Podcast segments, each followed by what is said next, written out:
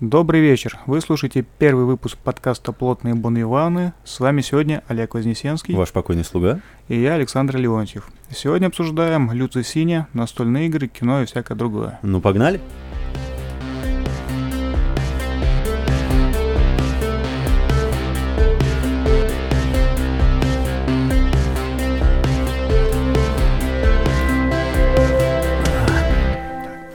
Некоторое время назад была крутая новость. Народ в Штатах собирался брать штурмом зону 51. Позиционировалось все это как шутка, но в какой-то момент стало похоже, что шутка вышла из-под контроля. Много людей, из которых ряд знаменитостей, поддержали шуточную операцию по спасению пришельцев. В принципе-то зона 51 уже сама по себе стала медиапродуктом, еще задолго до этого. Ну а для тех, кто впервые слышит название этой локации, краткий экскурс. Зона 51 назывался полигон ВВС США в штате Невада. А, По официальным данным, там проводились эксперименты, исследования в области э, экспериментальных летательных аппаратов и связанных с этим продуктов. Кстати, что примечательно, до 2013 года власти вообще не признавали, что такая база есть. Ну да ладно. Те, кто застал э, сериал «Секретные материалы», играл в Deus Ex, ну там, я сейчас сход не вспомню, еще куча разных медиапродуктов была, вот, посвященную этому. Для тех зона 51, наверное, вообще кажется более близкой, чем собственная дача. Но вернемся к штурму. 20 сентября была намечена атака на зону 51.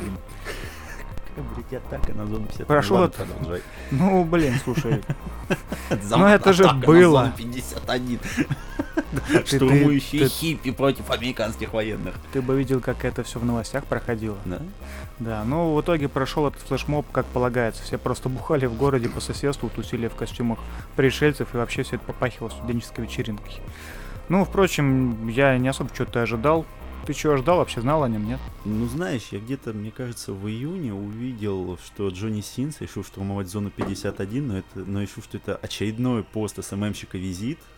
А, плюс Киану Ривз хотел подъехать на эту вечеринку, но я думал, что это скорее интернет-утка, чем акция.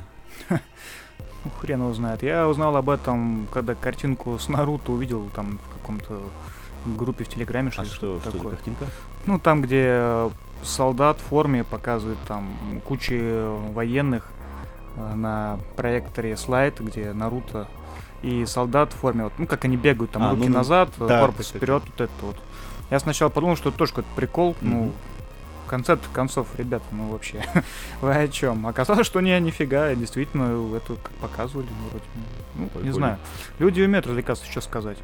В целом, вся эта тема с конспирологией очень увлекательна, конечно, но в последнее время она уже не очень в тренде. Ну, мне кажется, что свою роль в этом сыграл все-таки интернет. Сейчас люди больше обеспокоены слежкой за своими пристрастиями там, в поисковиках, что они где смотрели, кто видит, что они смотрели.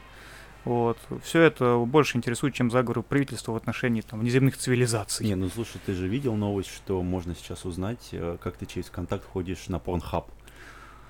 Не скажу, что я интересовался этой темой. А не, то, не, не- не то, чтобы я туда не хожу, просто я считаю, что, ну, как бы, мне не жалко показать людям, что именно я там смотрю. Я хочу Ну, я- показать вам свой плейлист лучший. если, если им это интересно, как бы. Но вот это как раз вызывает больше недоумения, что люди, которые интересуют, что смотрят порнухи другие, мне кажется, они более ненормальные, чем те, кто просто ее смотрит. Серьезно? А, Знаешь, мне рассказывал мой знакомый про их в Яндекс Диске. То есть ты можешь посмотреть, что смотрят другие люди на своих дисках, и что они там, какую информацию оставляют. Да, полагаю, я знаю эту знакомого, там Да. еще через веб-камеры можно Да, да, да, подглядывать. через да? веб-камеру можно подглядывать, он, представляешь, он даже увидел кое-что в эту камеру. Слушай, я в свое время как-то тоже интересовался этой фигней. Ну, как Да, интересовался? кому это нужно? Я заинтересовался этой фигней, там, Нет. Понимаешь, дело не в том, что что-то подсмотреть, а дело в том, что а, у тебя действительно получается сделать что-то ну, запретное, скажем. То есть не, не интересно само медиа, что ты увидишь, а сам факт то, что ты это можешь увидеть. Ну, очень тонкая грань. Ну да, некоторые да, и на ней остановиться не могут. Ясно. Ну ладно.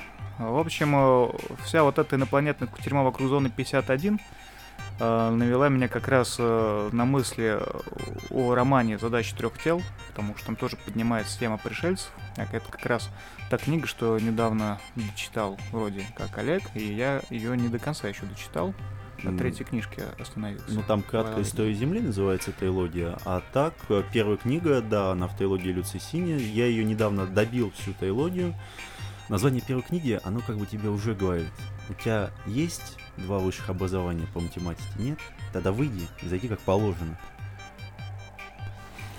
Что я могу здесь сказать? Это отличная научная фантастика, от которой я получил удовольствие. А читал я как умалишенный, я читал это в метро, читал это на работе. Ну, то есть, где только можно, я урывал минутку.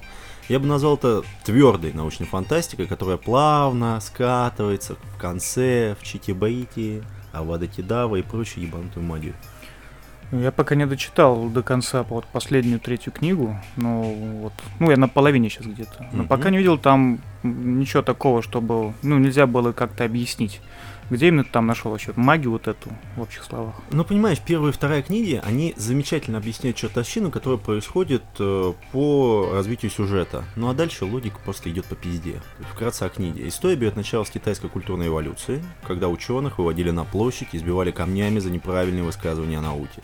И в этой книжке автор умудрился передать, во-первых, гнетущую атмосферу общества, в котором человек не обладает никакими правами, и его перемалывает государственная машина, что, кстати, очень близко нашему российскому сердцу. Да, особенно сейчас. Да. А главная героиня прошла все жернова этой политической машины и отчаялась в людях как в виде разумном. И именно ей выпал шанс э, быть первым человеком, который контактирует с инопланетным разумом. Я не скажу, что это самый лучший кандидат. Вторая книга делает именно то, что должна. Она развивает идеи первой части, не паразитирует на особенностях и раскрывает сюжетные арки, плавно добавляя новых героев и делая отличную заготовку на третью книжечку. Но дальше дальше все скатывается в область фантастики образца, не знаю, Дмитрия Емца или того же самого там Тормашова, Лукьяненко и так далее. А, для всех меня... приплел. Да, всех приплел, знаешь, так под одну общую боебеночку всех. Но, знаешь, вот две с половиной книги — это отличная фантастика. Но, к сожалению, автор не смог закрыть гешталь своих идей. В идеале надо читать книги цикла вот подряд, желательно за короткий период времени, так как они составляют единую картину. По отдельности, то вы не совсем уловите суть того, что хочет передать автор. Ну, мне кажется, что авторы отличные задатки, но вот мастерства все-таки немного не хватает. Ну да, ты как написал 10 книг уже, все, у него есть нормальные ну, задатки. шлифовать надо, да. Mm. У него очень интересные идеи, ну, к сожалению, он их не везде развивает. А сами герои, на мой взгляд, они по достаточно поверхностно прописаны или очень шаблонно. Возникает ощущение, что они неполноценные какие-то игроки в книге, а нужны только как смотровое окно в мир идеи автора. Mm. Ну, вот. кстати, возможно, да. Вот я не смотрел на это с такой стороны. Ну, просто надо сравнивать как бы немножко с другими книгами, где герой действительно выпуклый и запоминающийся. А здесь как ну не хватает, не хватает. Mm-hmm. А идеи сами очень клевые. Вот, будь то игра, которая моделирует умирающий мир, которая сделана, чтобы найти людей, которые смогут его спасти. А. такой некоторый фильтр. Или компьютеры, которые свернуты в трехмерное пространство из-за пространства более высоких размерностей, вот, и размером с протон вообще. Вот. Но мне вот что очень понравилось, наравне с научными идеями, которые он там изобилует, которых просто изобилие, автор предлагает много идей социальных, начиная с раскола человечества и отрешенных с разрушителями, заканчивая вообще изменением психики и поведения людей в открытом космосе, лишенных дома. Да, это шикарная дома. вещь. Мне она тоже понравилась. Отрешенные — это люди, выбранные в критическое для землян время, которые ни перед кем не отчитывались и обладали почти безграничными ресурсами. Ключевая особенность в том, что в эпоху глобальной слежки все действия видны, за исключением мыслей. Поэтому эти люди должны были совершать абсолютно нелогичные поступки — имея в голове далеко идущие планы по сбору какой-то мозаики, чтобы победить в этой войне между цивилизациями. Ну, а разрушители, соответственно, должны были найти и уничтожить этих отрешенных. Ну нет, их не должны были уничтожить. Они должны были раскрыть план отрешенных. Это было вот, это для меня было самое интересное, что разрушители думали о том, о чем думали отрешенные, чтобы раскрыть их далеко идущие планы на несколько столетий вперед.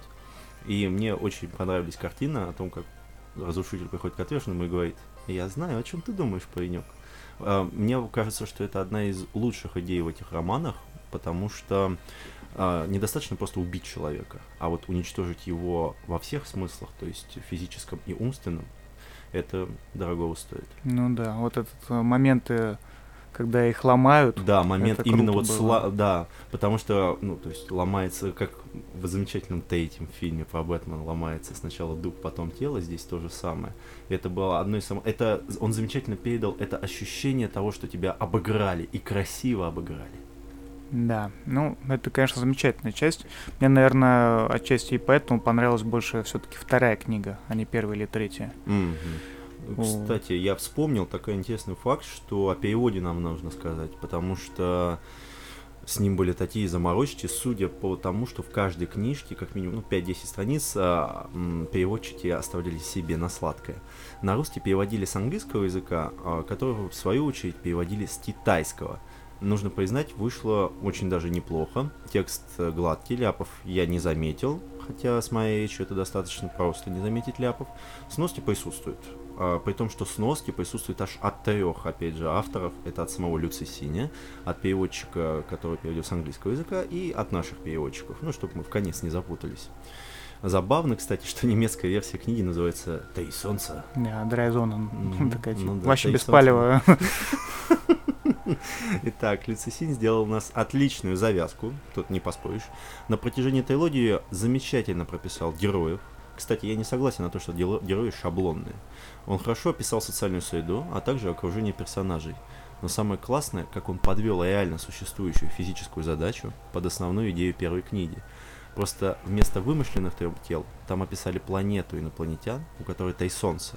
И как им не сладко от того, что они никак не могут вычислить траекторию этих жарких тел. Кстати, если не ошибаюсь, мы с тобой до подкаста говорили о том, что у Альфа Центавра нет трех тел. Ты как-то это объяснял? Поясни, Ну, пожалуйста. там э, две основные Мгм. звезды А, А и Б. А третья, она присутствует, но она ну, не, не вращается в этом гравитационном колодце. Ну, то есть, такой системы, как описано в книге, нет на самом деле. Кстати, я зашел на Википедию, теорему трех тел, и там залипательная дивка. А, Я так понимаю, там общий разбор теории, ну, точнее, вот общая динамика того, как проходят тела, эти, ну, то есть, вот эти три тела через основную. Вот это вот. Ну, Если захотите, посмотрите в Википедии, это просто это минут 10, и вы просто вах. Слушай, ну Цесини выбрал очень хорошую вот эту тему. Мгм. Задача трех тел до сих пор не имеет общего решения. Ну да, я хотел к этому Да. Ну, и на нее даже Джордж Лукас не обратил внимания, когда Татуинсу описывал. А, Там, да, пом- кстати, вот это тоже прикольно, да, когда люк выходит, а там, ебать, там два солнца, там должно было все просто сгореть. Ну да, это он не учел. Вот. Ну, в целом цикл иллюстрирует один из интересных вариантов ответа на парадокс Ферми. А, ну, почему при такой большой галактике мы все еще не встретили никого из другого мира. А, и его теория темного леса звучит достаточно свежо. Ну, для меня, по крайней мере. Мгм. Я ее в книгах не встречал вот в таком виде. Так. А теория заключается в том, что цивилизация, которая достигла определенного какого-то развития, может посылать в космос уже сигналы, ну, в поисках других цивилизаций. Ну да, то есть Старается- фонарик зажечь. Да, старается этого не делать, э, чтобы не привлечь хищников с других мест Вселенной. Ну, это словно зажечь костер в лесу одинокому путнику, который Мгм. таким образом выдает себя для любых других существ. А шанс, что они придут там не с гостинцами, очень, конечно, мал. Или это некроморфы? Ну, давай не будем дальше петь дифирамбы этому циклу все же. Можно сказать, что идеи не новые, но отличная реализация этих идей и интересный подход к контакту с другой цивилизацией. Поехали дальше. А, ты вообще ходил в последние две недели в кинотеатр? Уж я особо ничего смотреть сейчас не успеваю. Вот. Хотя я вот выбил время и сходил на премьеру фильма «Акварель» Виктора Косаковского. А она идет в большом прокате или только А, там единичная? Слушай, в прокате она в, ну, в большом, по-моему, с 3 октября. Вот, Мгм. то есть, Во всех кинотеатрах страны? Как Вроде гравитация? М, Окей. Ну, я не знаю, как гравитация, я не помню, где смотрел. Вот. Но иное кино, которое вот этот фильм крутит, оно писало, что до 3 октября всеобщий показ. А, хорошо. Вот, а, а я уже его посмотрел пораньше немножко. Вот, надо признать, то, что сам-то фильм все-таки сделан в прошлом году. Это он только сейчас добрался. Мгм. А он в переводе или он у нас с субтитрами? Там нечего переводить. А, так, хорошо, все, говоря. мы замолкаю. А, Я ожидал большего. Вот. По факту это очень такое нишевое кино. А, Я похожее видел давно в трилогии Каци Реджио Годфри. Там, помню, только два фильма. Вот, Каянис Кац и Накой Кац. Там еще какой-то второй был. Ну, в смысле, это трилогия. Это Каянис Кац первый фильм, Накой Кац третий, а второй не помню. И объединяет их все то, что эти киноленты все практически без текста, но с музыкой и определенным нарративом. И если Годфри засрал внимание на прогрессе, что понятно, потому что он провел 14 лет своей юности в католическом монастыре. Так Соколский сфокусировался на природе, ну вот на воде в данном случае. И почему он пошел этим путем, я не, не знаю.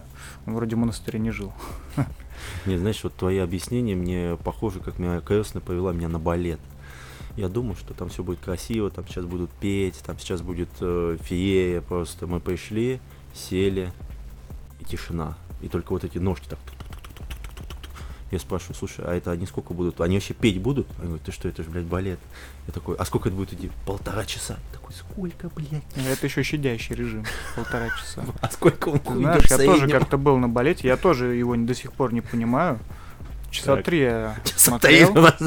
Это Да. помнишь фильм один плюс один, а, Да, когда да. они пришли, что это дерево, оно поет, сколько оно будет? Три часа. Три часа поющее дерево на немецком. Ну, кстати, когда я был на балете, один момент не понравился. Вот. Ну, я уже Когда почти... сломала ногу, блин. Да-да-да, я почти Серьезно? заснул, но там одна из э, балерин, она просто упала, причем так громко. Так.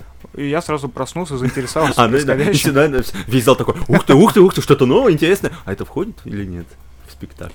Мне кажется, нет, уж больно она неказистая и, Никодиста упал. и очень больно упала. Да. А. Ну, ты прикинь, вот так вот с высоты на бедро упасть на деревянную сцену. Ну да, я понимаю, Наверное, мало приятного. есть такое. Да. Ну ладно. Вот. А, про Косаковского, что, что еще сказать? А, Ну, самая любопытная часть премьеры была на самом деле после фильма, когда в кинотеатре запустили скайп э, с режиссером, поставили там микрофоны для вопросов. Это необычно. Это, а это, кстати, вот этот большой зал Октября, который вот краска. Да-да-да, А, все да, понял. да. Мгм. Вот. Хотя мне это достаточно быстро наскучило, потому что вопросы все были в основном сперва восхваление, как он великий, там как ему круто это все удалось. Мгм. А потом, ну, какие-то не особо интересные вопросы, при этом отвечал на них тоже очень, ну, я бы сказал, не в попад.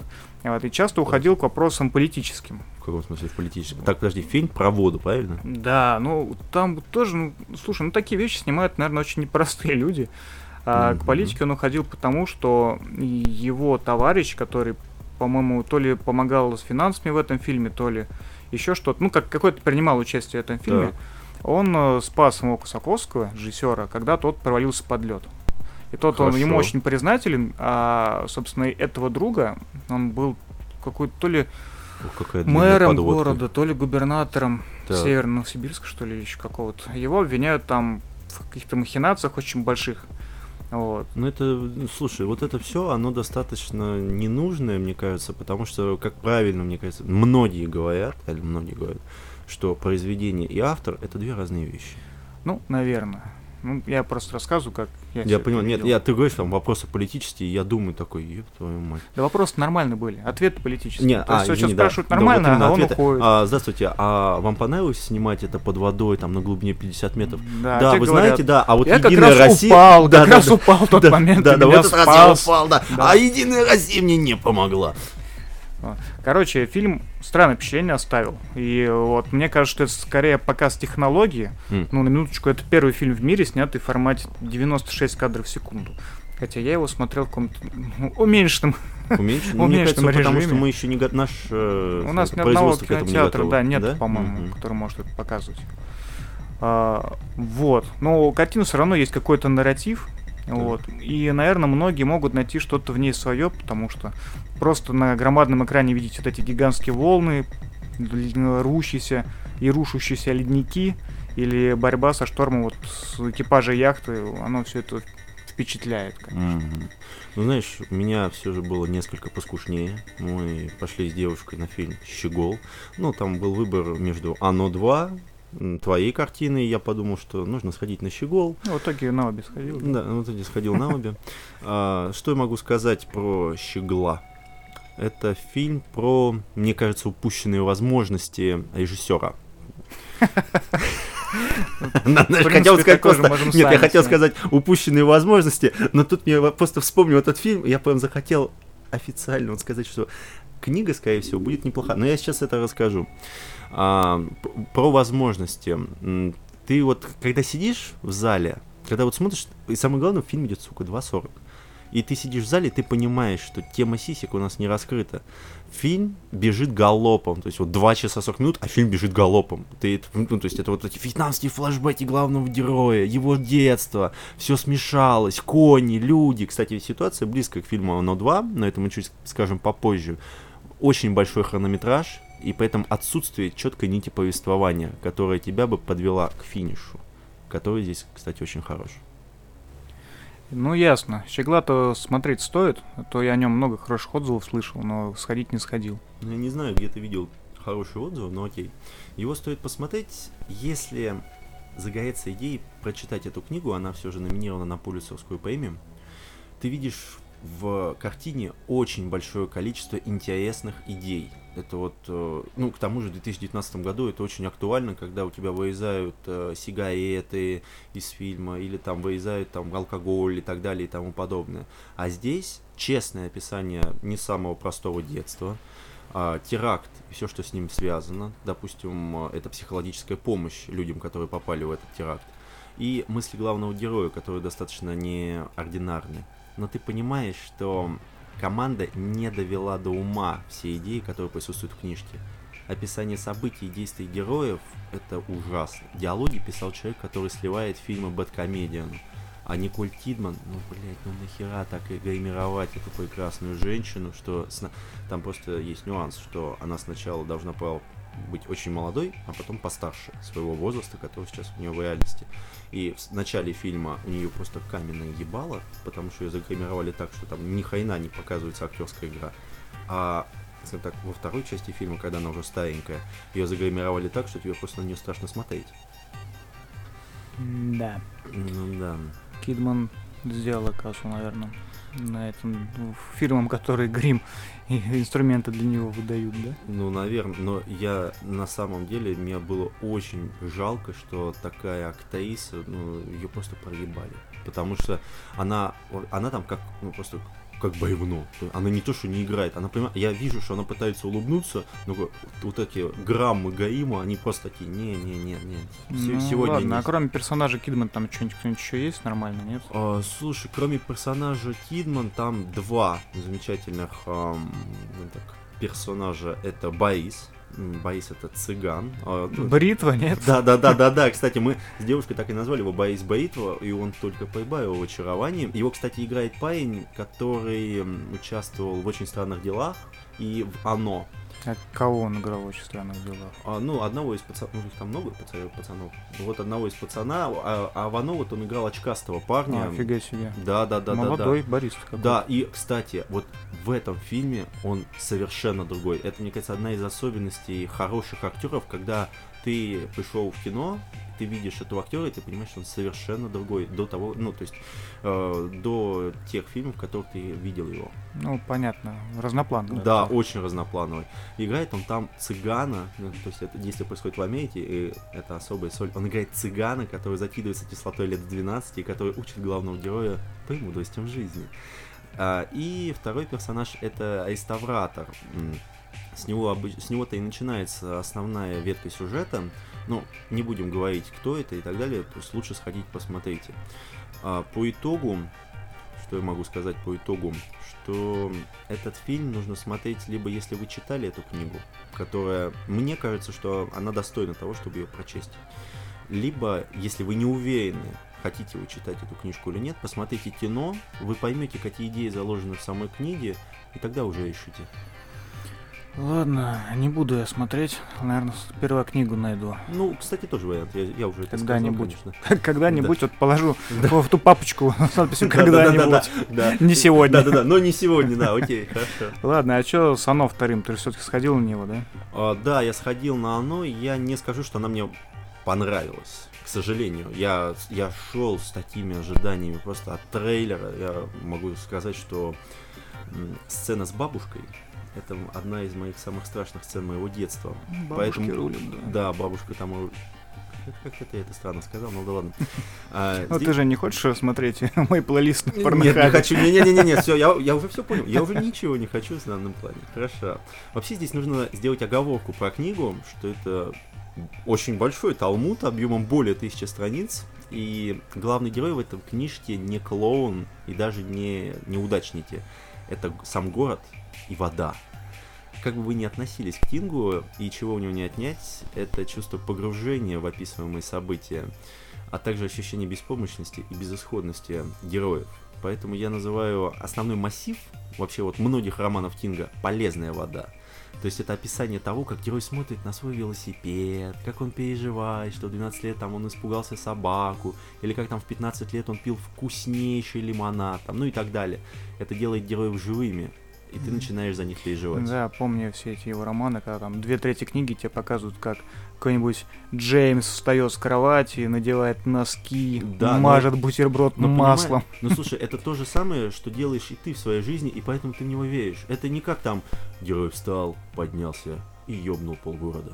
Ну, кстати, вот э, поэтому мне очень понравилась экранизация мистера Мерседеса, но об этом попозже. Мгм, Да. Ну, в итоге-то надо идти, не надо. Мне просто первая часть понравилась, очень хорошо сделали. Мгм.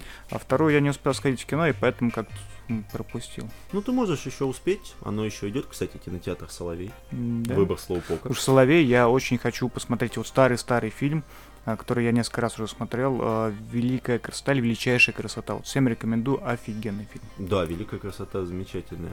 Тоже Соловей. А, про оно, ну, я могу сказать, что вторая часть, она разочарует поклонников книги. А, моя тео- Все, все, мы не продолжаем. Да, да, да, да, да. А, мой- вообще моя теория про этот фильм, что вследствие увеличенного бюджета, а он собрал 700 миллионов при бюджете в 35, а, это это пристальное внимание к съемкам этого фильма и слишком большой упор на клоуна, потому что команда вообще, она ушла с правильного пути. Сценаристы явно ёбнулись полным составом а, и сделали двигателем сюжета про Пеннивайза это, ин- это индейцы со сказками про ритуал древних, а также артефакты детства этих неудачников. То есть здесь показана полная творческая импотенция сценаристов, но здесь все понятно, что массовый зритель, они хотят на экране клоуна.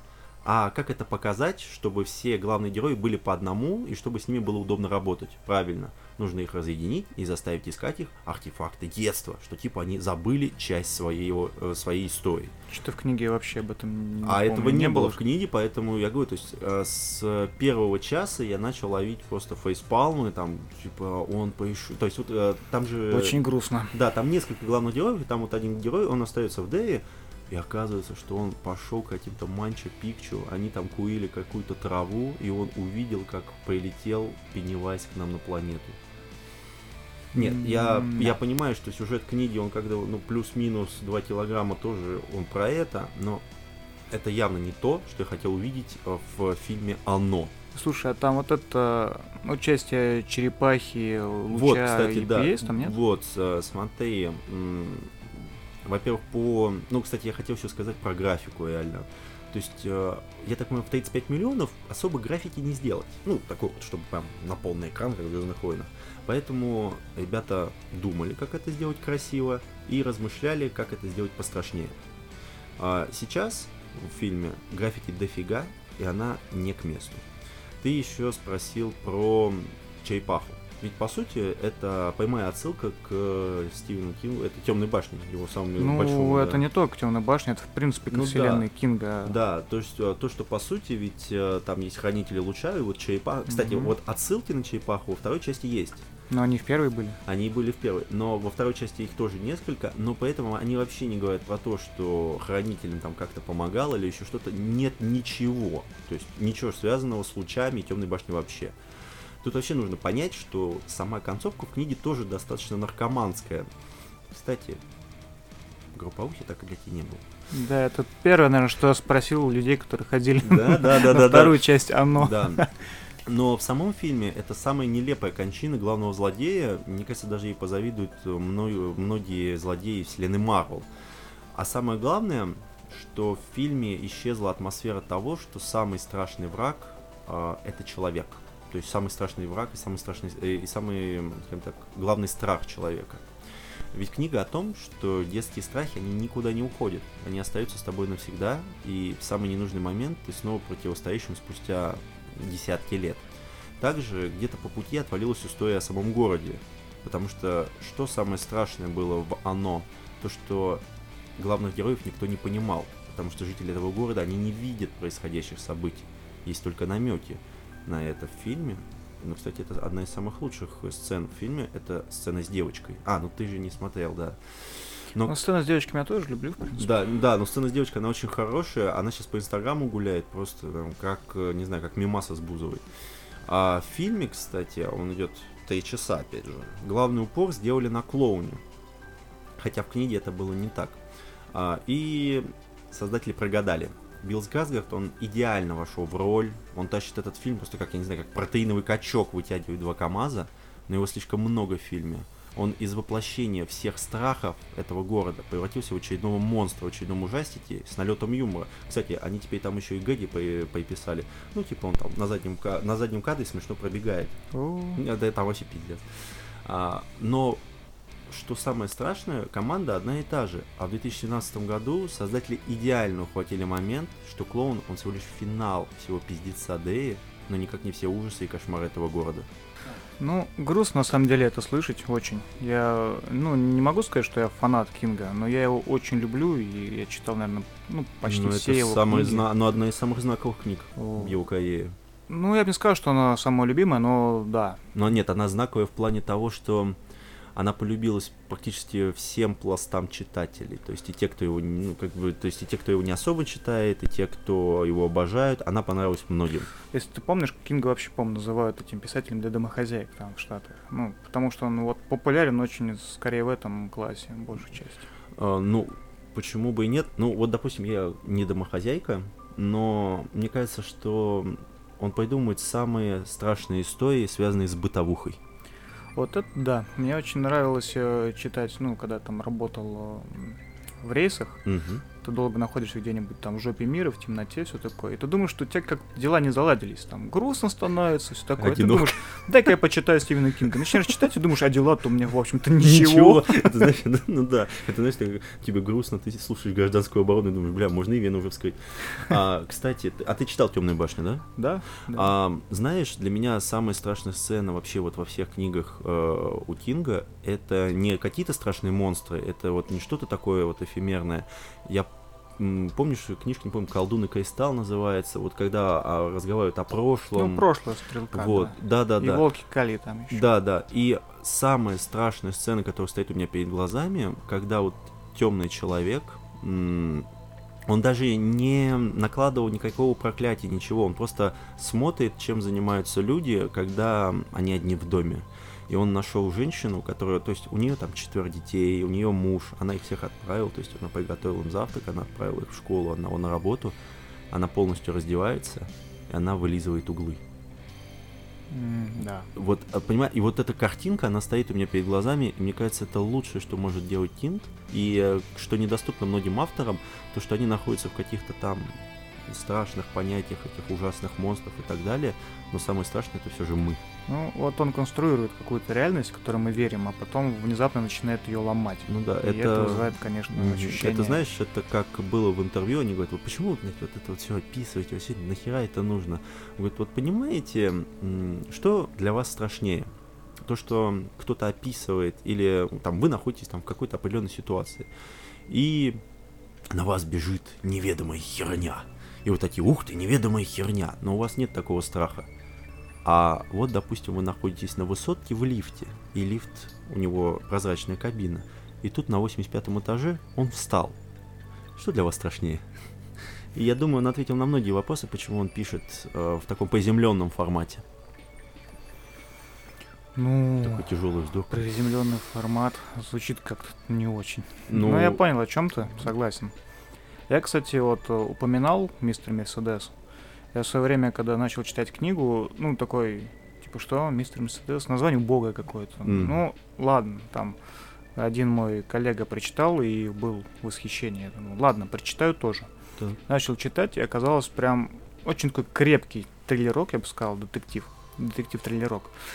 Новичок. А, там три, три книги тоже. Да. А, Но поэтому вторую книгу я бы вообще не советовал. Да, вторая книга выбивается как-то из ряда, а вот третья тоже весьма ничего. Мне, мне кажется, знаешь, вот такое чувство, что над ним стояли его агенты и говорили, слушай, ты должен сделать трилогию. Он говорит, да я, блядь, не могу придумать трилогию. Он такой, так, что мне придумать? Так, этот пока в больнице. Так, книжный вор, отлично. Да, это просто, знаешь, э, Кинг такой подошел там к своему коллеге, слушай, я тебе дам 5 баксов, напиши за меня эту хр- Да. да. Да, кстати, это очень хорошо соотносится, знаешь, такое чувство, что во второй книге он просто пишет, помогите, я не хочу писать просто так. Ой, ну, я, честно говоря, не помню уже, насколько хороша книга, но после этого я посмотрел сериал. Э, В сериале сейчас э, тоже, по-моему, три сезона. Могу ошибаться, я потому что только первый посмотрел. мгм. На первый сезон был великолепен. Вот Знаешь, кастинг, кастинг шикарный. Во-пер- да, вот, во-первых, э, кастинг. Ну, я еще следил за этим сериалом, когда вот он был в разработке, когда подбирались актеры на роль. И я когда увидел, кто будет играть Ходжеса, я такой, yeah, Да, бой! этот старый ирландец хорош. Да, он прекрасен. И я ничего не знал об актере, который будет играть маньяка. Но он идеально вписался, и он, они органично дополняют друг друга. Это вот классно, когда у дуэта появляется химия. И вот здесь она появилась. Ну вот да, на них оно и вот и да, и она, музыка, и они, всё, да, и на них удалось. оно, да, играет, но, а, знаешь, меня поразила первая сцена. Вот э, как она описывается в книге, она очень жесткая, когда Мерседес, ну, то есть мистер Мерседес, Мгм. когда он проезжает по людям на этом Мерседесе, она очень жесткая. И в сериале краски никак, скажем так, не обесцветили, можно это так выразить, с кровью, с мясом, проехались по ребенку. Просто невероятно. У меня вместе со мной смотрела мама, и она просто остановила этот сериал. Ну, слушай, ну там я вот не понял, что была прям кровь, то есть там все это показано, как бы, то есть показано, что в спальной мешке вот ребенок с матерью, там, то, что по нему приезжает машина, и потом все как бы видят, что все там конец Ну, полный. Но ну, вот тут- в самой кровище там, по-моему, вот прям не было. Нет, такого. там, ну, была кровь, но нет, тут надо не, не просто- как в супер тюрьме просто. Да, да, да, нет, ну, тут- стороны. Ну, тут опять же надо понимать, что мы все же живем в 2000... Это он был в семнадцатом году, если не ошибаюсь, сделан, когда уже пошла вот эта вся толерантность и все вот это вот ужасное, когда все начинает вот это обезжиривать, я бы это так назвал. обезжиривать. Ну, в общем, всем рекомендую. Вот первый сезон сериала точно, точно топ. Мне очень понравился. И М. саундтрек там классный, кстати. Да, саундтрек вообще замечательный. Вообще мы хотели посвятить этот выпуск космосу и произведениям с ним связанных. Но Кинг, правда, несколько перетянул одеяло на себя. Вообще мы еще хотели поговорить про настолочки. Кстати, тут нужно оговориться, что я кроме монополии и раскрашивания миниатюрок по Вахе ни хрена не знаю о настолках. Я очень тупой. Меня тут на днях э, попросили поиграть в как они, гномовредителя. Гномовредители, Да, я отвалился на 15 минуте объяснения прав, я такой, идите все в жопу. А, поэтому, э, думаю, Александр будет объяснять вообще, что за настолки он выбрал. Я постараюсь хоть как-то это комментировать и не казаться тупым. Слушай, а ты по Вахе кроме раскрашивания играешь вообще, нет?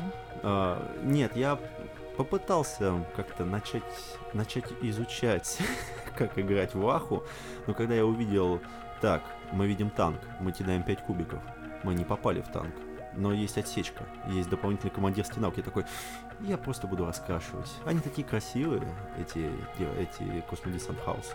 Ну, я с тобой согласен, он у меня тира- тиранит Равенер стоит э, на полочке. М. Я просто очень люблю чужого, а тиранида очень похож. Ну да, ну, я Вот думаю, да, они навеяны. Куплю, куплю, раскрашу, ладно. Ну, Но да, оно меня все-таки пока не затянуло так. да. Я думал, все, я пропал, но нет, нет, я держусь пока. Ну пока что, подожди. Ща, а дорого все-таки, дорого. А потом Махтариончик так, опа, на сколько, не помню, 12-15 тысяч он стоит, и плюс красочки к нему тысяч на 5. Ладно, не будем о грустном. Да, мы про космос, про космос. Да, идея была такая, что, ну, раз мы рассматриваем научно-фантастические книги, ну, в частности, вот Люци Синя, вот, хотелось рассказать о паре настолочек, которые мало известны у нас в стране, но при этом, ну, отличные, отличные произведения. И первое, который, настольная игре, о которой я хотел рассказать, она называется Living Curse. А, И достать ее непросто, пришлось заказывать со штатов там. Причем напрямую они не слали, пришлось э, через перекупщиков там доставку. Ну, короче, геморрой.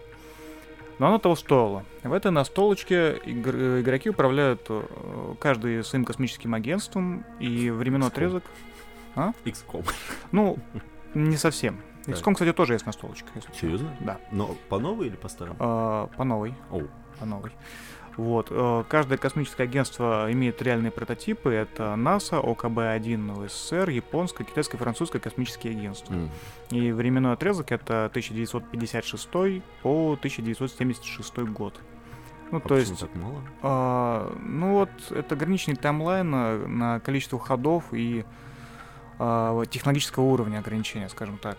Но вот, скажем так, эта игра имеет связь с реальностью, ну, в плане там по космических аппаратов. Да, Да? да, А. ну то есть там есть карточки, например, э, Союз, А, Аполлон, там Так. Олдрин, Гагарин, есть карточки персонажей. А, ну, цель игры, как обычно, это набрать максимальное количество победных очков, которые, в свою очередь, даются за выполнение миссий. А миссии интересные, начиная там от запуска первой ракеты до полета на, на Цереру, например, и от взятия на ней грунта. так. Вот, А когда, подожди, а когда был полет на ЦРУ, в какой войне? Слушай, ну это уже дополнение, я думаю, они просто расширяют механику. То есть А, это смотри, не основной- историческая игра, А, это всё. по мотивам, что ли, Все, я так. понял. Я, я думал, знаешь, это просто ну что-то типа цивилизация, типа у вас есть там такой-то временной промежуток, а потом вы двигаетесь, двигаетесь, двигаетесь, двигаетесь. Не, он так притянут просто за счет того, что, ну, какая-то привязка к реальности была. М, хорошо. Вот. А, а, игровое поле — это, ну, это наша часть Солнечной системы, ну, то есть это Мгм. Земля, Луна, Марс, там вот в дополнениях есть еще Венера, Церера, ну, Ладно, ну плюс некое космическое пространство э, меж, межпланетное. Мгм. Вот, и состоит оно из квадратных э, тайлов зон, э, которые имеют э, все свои какие-то характеристики. Вот, и основная сложность игры и интерес механики в том, что надо очень внимательно считать такие характеристики, как масса, полезная нагрузка, тяга, время полета, влияние радиации и ряд других параметров на тех аппаратах, которые ты запускаешь. Ну, ты знаешь, ты мне объясняешь, мне уже не хочется в это играть. Нет, я так, подожди, она вообще для широкой массы или для людей, которые профессии? Кстати, вот, ну, по сути, вот для тебе вот это интересно, ведь по сути ты и так работаешь с этим, чтобы это рассчитывать. Ну, не совсем, я все-таки не запускаю аппараты. Нет, я так понимаю, но, я но делаю. ты связан с математическими расчетами. Ну, когда ты понимаешь механику, она становится интересной. Так. Ну, это, в общем-то, как и в большинстве еврогеймов и, ну, такого рода вообще игр. мгм. Когда ты после ну, какого-то там второго, третьего раза врубаешься в том, как это работает, Так.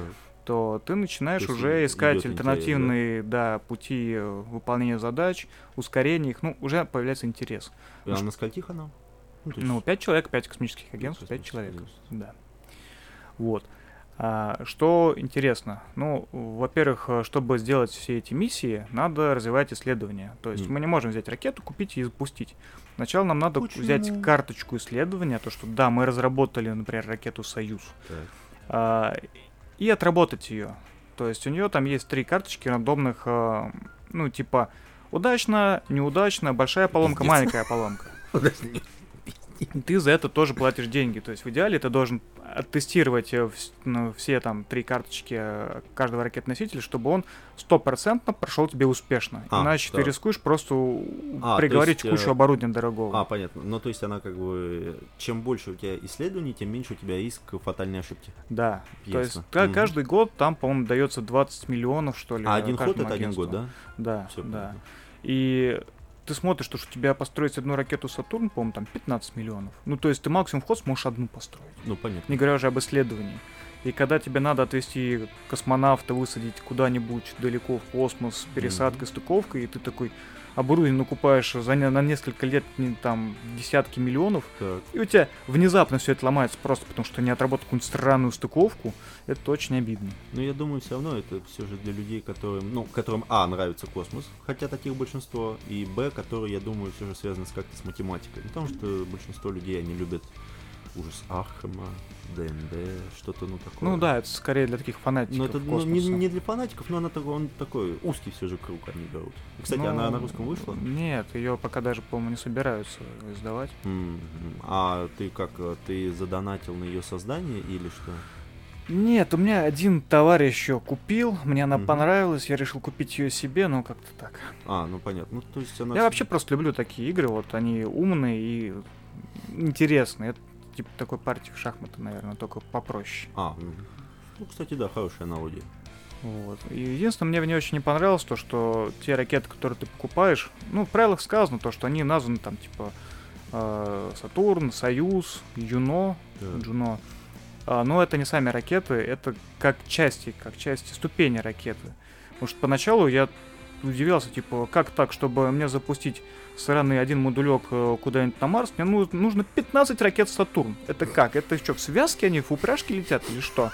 Я Ну, просто представляю такое. Ну да, это как-то немножко нереально. Так. Мне ответили то, что ну это сделано так схематично. На самом деле это просто ступени, которые отваливаются там. Не обращай внимания. А, ну, то есть это окей. недоработка, по сути говоря. Ну, такая.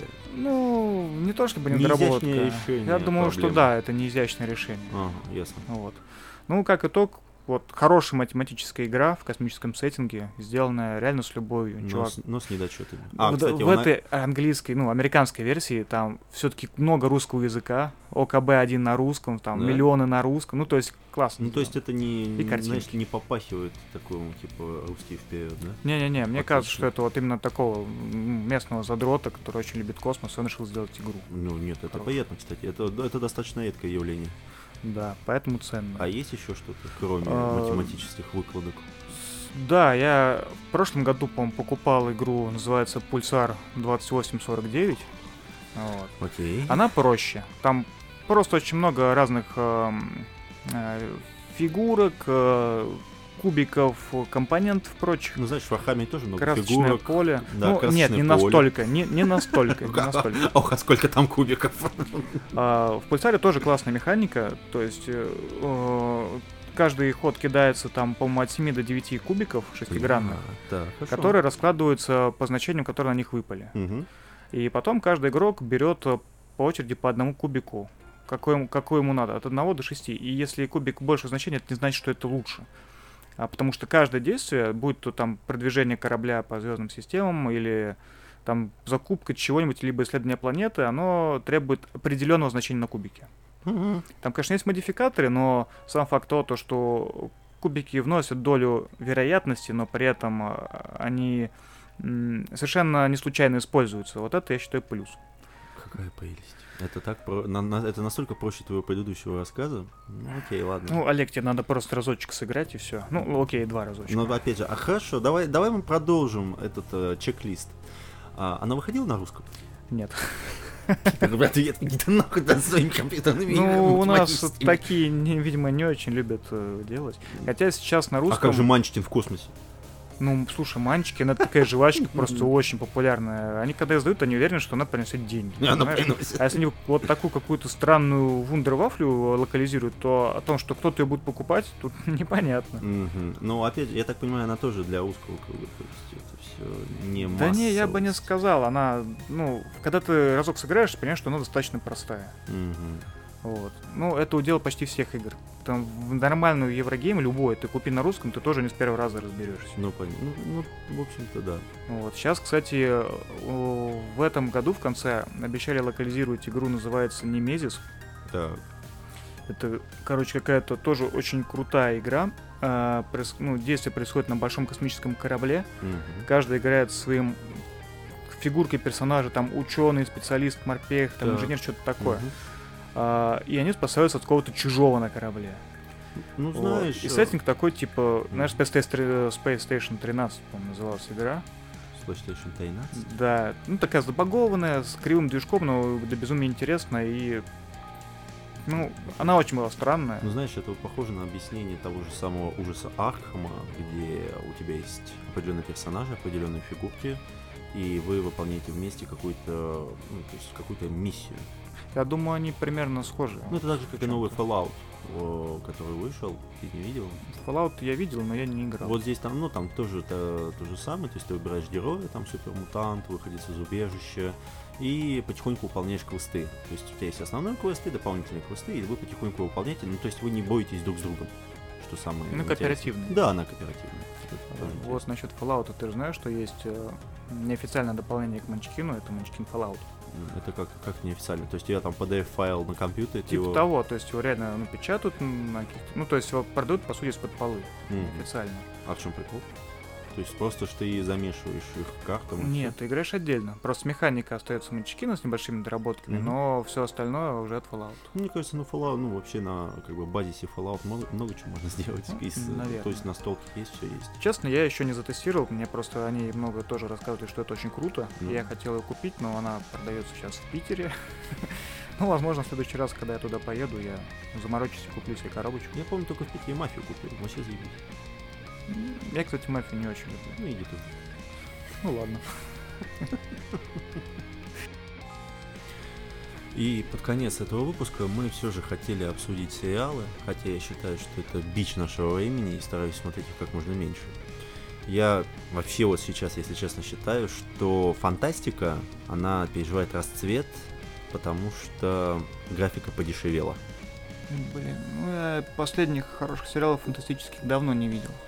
Из последнего только, наверное, цикл экспансию, вот, экранизация. А, ну это Неплохая. да. Но понимаешь, что сейчас, ну, во-первых, э, что среднестатистический вообще, э, не читатель, а кто просматривающий, Как- Смотрите, да. смотритель, среднестатистический смотритель, а, он сидит на этой длинной игле многосерийного размазывания говна просто миллиметровыми слоями, но он сидит на нем, и он дает деньги. А это дает деньги на какие-либо проекты.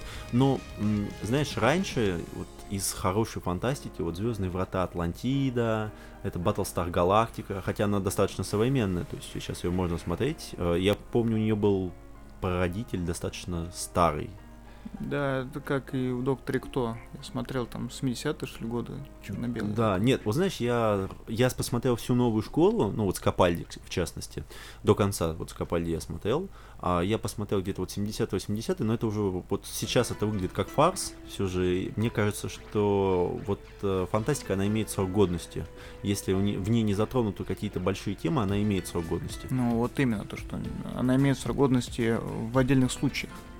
Если... э, Но ну, доктор не Кто это именно то, что я хотел бы сказать, что она немножко протухла. Слушай, я как-то с большим удовольствием посмотрел пару серий э, сериала Outer Limits, по-моему, тоже 70-х годов. Я, ну, точно, точно год не назову, ну, черно-белый, знаешь, когда еще роботов делали с такими э, гофрами, торчащие из рук. А, вот ну, все такое. Ну, возможно. Но там, там, сценаристом был Харлан Эллисон, по-моему. так, А, не, не. Не, все верно, Харлан Эллисон, да. так, И по его рассказу э, сняли пару серий. мгм. Все равно это было классно. Ну, мне такая, такое ретро нравилось. Ну, слушай, ты уже старый пердун, поэтому тебе можно все что угодно. Я, в общем-то, не против. Но я вот просто сначала я посмотрел новую школу, и в частности я дошел где-то, не помню, до 10 доктора, до 11 И когда вот графика позволяет тебе сделать все что угодно, ну кроме даликов, далики какие были, такие они остались. Там, это, это их плюс. В стиле консервной банки. Да. Ну да, то есть это просто это панки. Но по сути вот что вот Галактика, Вавилон, Доктор Кто, они уже тогда выглядели довольно ну, более-менее эпично. То есть вот в 2005 году запустилась новая школа Доктора Кто, а, Галактика с 2003, если не ошибаюсь, она шла. Не, не могу сказать, с какого года. Ну ладно, Я галактику что-то так и не осилил. не пока. силил, ну зря, очень хороший. И знаешь, это один из тех редких случаев, когда концовка не проебана. Что для нас очень важно, потому что мы рассказываем, по сути, мы сейчас вот о, весь наш подкаст рассказали о том, что плохо пишут концовки. А это именно тот случай, когда она отлично зашла и она все закончила.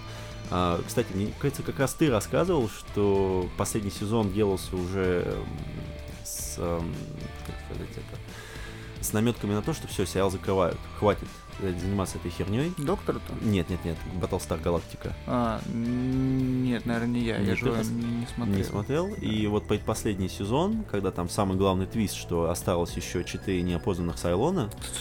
Тихо. Нет, нет, не в этом смысл. И создатели фильма, что они сделали? Они всех вот выставили в один ряд, ну, вот фото фотокарточки всех актеров, взяли дротики, и кто больше попал дротиком в какого актера, тот и был главным Сайлоном. Да, Это Нет. мне напоминает, как Филипп Дик писал свою книгу знаменитую «Человек в высоком замке», Так. а, основываясь на предсказаниях книги «Перемен» и «Дзин». Ну, Да? типа, С- То есть сюжет он не сам придумал, а такой, а что сделать мне с этим персонажем? То, Мгм. то или это. Такой, кинем как кубики и посмотрим. Да, не, ну, кстати, «Человек в высоком замке» ты смотрел, э, потому что, знаешь, я просто Первый играл... сезон, да? первый сезон Ну и как тебе? Слушай, ну хорошо, но недостаточно, чтобы. Продолжать. Да. Понятно. Я просто э, под влиянием Вульфенштейн, я увидел этот сериал, я увидел такой Филипп Дик, я такой, «Хм, надо посмотреть. Попытался посмотреть первую серию, мне абсолютно не зашло, я такой, ладно, в баню, все, выкидываем. Ну, он, да, он с достаточно таким высоким порогом вхождения, он Да. не сильно увлекательный, если не знать там. Понятно. Ну и я говорю, что сейчас графон подешевел, можно делать отличные сериалы. Ну и бюджеты увеличились у сериалов, они достаточно стали большими. А, И это приводит к огромному разнообразию идей, хотя, к сожалению, мы сейчас не можем найти чего-то хорошего. То есть я посмотрел «Электрические сны» Филиппа Дика, и это просто Слушай, вот какая-то это проблема. Вот параша. ты говоришь, что, что там финансы вливают. Да, Так. это так, но вот те же электрические сны Филиппа Дика говно. Ну А, да. Этот сериал от Амазона тоже космический, там говно. Какой сериал? Ну, там то ли Origin, то ли еще что-то там, как на космическом корабле, тоже какая-то чешуя происходит. Я Мгм. не помню уже. Я посмотрел одну серию, такой, окей, ладно, следующий А, ну сериал. новый Стартрек вышел, вроде неплохой. Вот Star Trek, вот этот вот с э, женщиной в главной роли, э, такой, мулаточка, не помню. Он неплох, но Да. он неплох, как именно, знаешь, такое развлекательное кинцо. Мгм. Я его тоже смотрел в командировке, он так быстренько полетел, да, классно, мне понравилось, но э, я его смотрел скорее от безвыходности. Так. Вот, я бы не сказал, что это прям очень классный сериал. Вот. Те же очень странные дела меня прям затягивали. Я приходил такой с работы, думаю, надо посмотреть еще серию. Ну это а то классная фантастика, оно как раз и подходит. Да, а Star Trek, он такой, ну, блин, что бы еще поделать? Ну ладно, завалю еще одну серию. Мгм. Вот, знаешь, из того А, ну разряда. кстати, а вот видоизмененный углерод. Ну, это вообще для меня параш. Ну, то есть там Ах ты пидорас. классно, классно снято в чем-то, но я просто читал книгу раньше сериала, и я очень меня его наоборот, нет, понимаешь, мне всегда, ну, мне обычно кажется, что ты не сделал какой-то продукт зря, если это побудило человека пойти и почитать первоисточник. Вот в, в этом, этом- согласен. Вот в этом, да. понимаешь, мне очень понравился видоизмененный углерод э, Ну, сериал. Чем, чем? Гла- Главный герой, он ходит, ходит весь сериал, как будто ему лом в жопу вставили. Да, он, да, ему вставил, но, но понимаешь, что мне понравилась концепция. А когда я прочитал книгу, я понял, о чем, что ты имел в виду, когда сказал, что сериал говно. Потому что сериал, он не об этом. Он явно не об этом. Это так же, как э, Алан Мур сказал, а, Да. В значит Вендетта, извините меня. Когда В значит Вендетта, ну, фильм неплохой. Ну вот, у меня, наверное, большая претензия к видоизмененному углероду, в частности, к касту. Вот, наверное, это основная претензия, потому что графон там хороший. Да. Музыка хорошая, Что? там сюжетные ходы, в принципе, неплохие. А как же Метродотель? Ну, он хорош, да. Мне Но, кажется, знаешь, отличный. не- немного вещей, которые вот так, ну, вот он классный, да. Но просто вот там очень хорошо показана вот э, та атмосфера, вот что-то типа Blade, Blade Runner. Мне вот так Ну, показалось. Блин, ну вот этот рюкзачок детский, розовый, ну, блин, зачем? Ну, я не, вот я не могу тебе сказать почему, но я скажу так, что, во-первых, люди поняли, что это интересно, то есть люди хотят это смотреть. Это, это круто, то есть сейчас больше снимается фантастических сериалов. Ну и во-вторых, многие начали читать книжку. То есть, допустим, вот я ничего не знал про Ричарда Моргана, я пошел, купил книжку, прочитал книжку, прочитал вторую книжку «Параша редкостная», прочитал третью книжку, не редкостная, но все же «Параша». Ну да, там только первая, в принципе, достойная. Да, то есть, о, ну, третья это вообще просто она скатилась в дно. Слушай, ну ладно, вот, ну слушай, на вскидку, вот пара-тройка сериалов последнего времени, которые тебе понравились из научной фантастики. Вот прям не просто хорошие, а вот понравились. Я мало смотрю сериалы.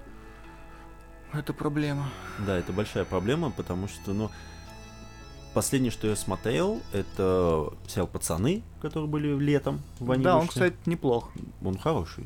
Он, он Но очень- опять же, видишь, там каст классный. Ну да. Ну, то, ну, там не только каст, там интересная история о Ну, том, что... история, это же комикс. Даже по комиксу. Ну, это понятно, но это не отменяет того факта. Да какая разница, на чем она базируется, если она там, допустим, говно? То, иначе тебе скажут, но она же основана, ну, как те же самые Ну электрические да, сны Филиппа да. Дика. Ты можешь сказать, это же Мэтр. Да похуй, что Мэтр. Э, он, извините меня, Там, кстати, по Макметре нет ничего. То есть это не экранизация его каких-то рассказов, а просто, знаешь, как спекуляция просто на каких-то идеях, по-моему. ну, а это не, не влияет э, на образ конечного продукта. То есть, если твой конечный продукт говно, какая разница, кто был его первоисточник? Потому что вот я посмотрел «Электрические сны» Филиппа Дика, я не захотел почитать его рассказы, которые я там, допустим, не дочитал и так далее. То есть у меня такого не было. Посмотри «Крикуны». Крикуны? Это «Крикуны». Ты не, видел этот замечательный фильм старый? Нет. О, обязательно посмотри. Обязательно. Фильм «Крикуны», он самодостаточен, а основа взята из рассказа Филиппа Дика, называется «Вторая модель». Да. Вот, Ну, Хорошее кино. Ну, нужно, конечно, его посмотреть. Но я говорю, вот из научной фантастики по сериалам, не знаю, Орвилл. Вот единственное, что я помню, это комедийный сериал. Ты не смотрел там тысяча способов умереть на Диком Западе? Блин, это в Орвеле или это другой сериал? Это нет, это, это вообще другой фильм. То есть там главный герой, он вроде бы является режиссером, он снимает, ну, что-то комедийное про космос. И это настолько забавно. Это, это, это было свежо. Вот я посмотрел там, не помню, 5 серий, потом у меня просто не хватило времени, но я хотел бы досмотреть его. Знаешь, это опять же заходит в ту же папочку не сегодня. Ну ладно. А, но на самом деле сериал достаточно прикольный. То есть он, он дает что-то свежее, что сейчас очень редко. Вот, а скажи, хорошо, что тебе понравилось в последнее время, вот тебе? Вот там, я знаю, там есть какой-то сериал Темная материя, там какие-то наемы. Не-не-не, Око темная материя, да, тоже полная шляпа, по-моему. Ну, нет, почему, по-моему, ты смотрел или нет? Знаешь, э, Я также, я, знаешь, посмотрел э, одну серию, такой, блин, скукота вообще, Да? и вырубил нахер. м, Может, окей. я ошибаюсь, не знаю, но я не видел никого, вот, из- ну, я, скажем, общаюсь с многими людьми, которые прям смотрят каждый сериал, наверное, и хорошо. у них, ну, у них примерно такие же вкусы, наверное, как и у меня Так. в этой теме, и вот от них тоже ничего хорошего я не слышал. Ну, понятно. Не, ну хорошо, вот ты мне задал вопрос, я тебе честно сказал, вот что-то одно, что я вспомнил. Вот у тебя есть вот тот сериал, которым ты мог, вот сказал, окей, нормально. Слушай, я вообще сейчас смотрю старый сериал, Я когда время есть. работу. Этот э, а, Сьюитс называется. А?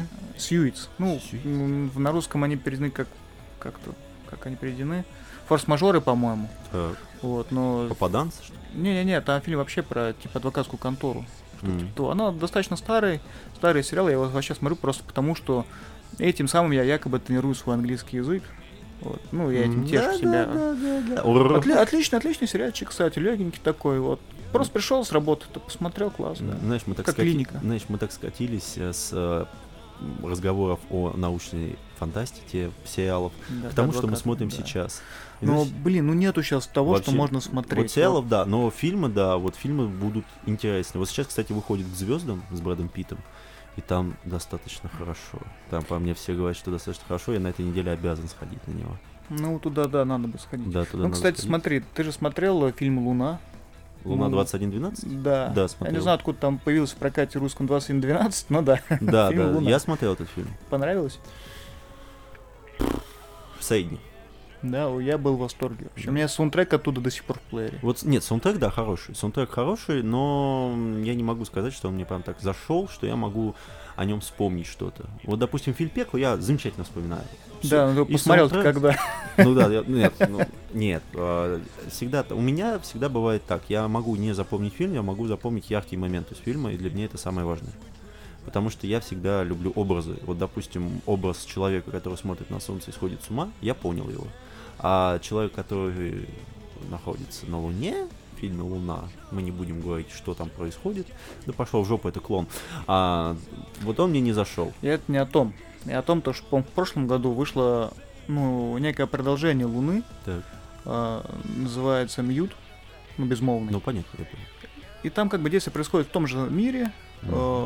Э, в параллель, то есть в то время, когда главный персонаж фильма Луна возвращается как раз э, на Землю, Так. в этот момент идет повествование от другого персонажа, главного героя этого фильма. А, ну то есть э, а, оно идет параллельно с, э, с фильмом «Луне», но от лица другого персонажа. Ну, короче, да. Дело в том, то, что у него почти везде очень низкие рейтинги. Его Так. сильно засрали. Мгм. Вот. Могу сказать, да, сюжет там вообще второсортный. А, игра актеров, ну, тоже, наверное, фигня. Но Мгм. мне понравилась там атмосфера. Вот ты как говоришь, типа, как Blade Runner, да? Да, так. Вот там есть нечто подобное. То есть там вот это окружение, сеттинг, звуки, вот оно как-то прям медитативно влияет. Серьезно? Очень Кстати, ты мне вот сказал про параллельное влияние сюжета. А помнишь монстра? Да, Кловерфилд. Кловерфилд, и есть еще третья часть, которая, я помню, она в вышла ли бункере что-то там, Нет, да? нет, нет, нет, нет. Кловерфилд 10, она в бунте, и она идет параллельно событиям монстра.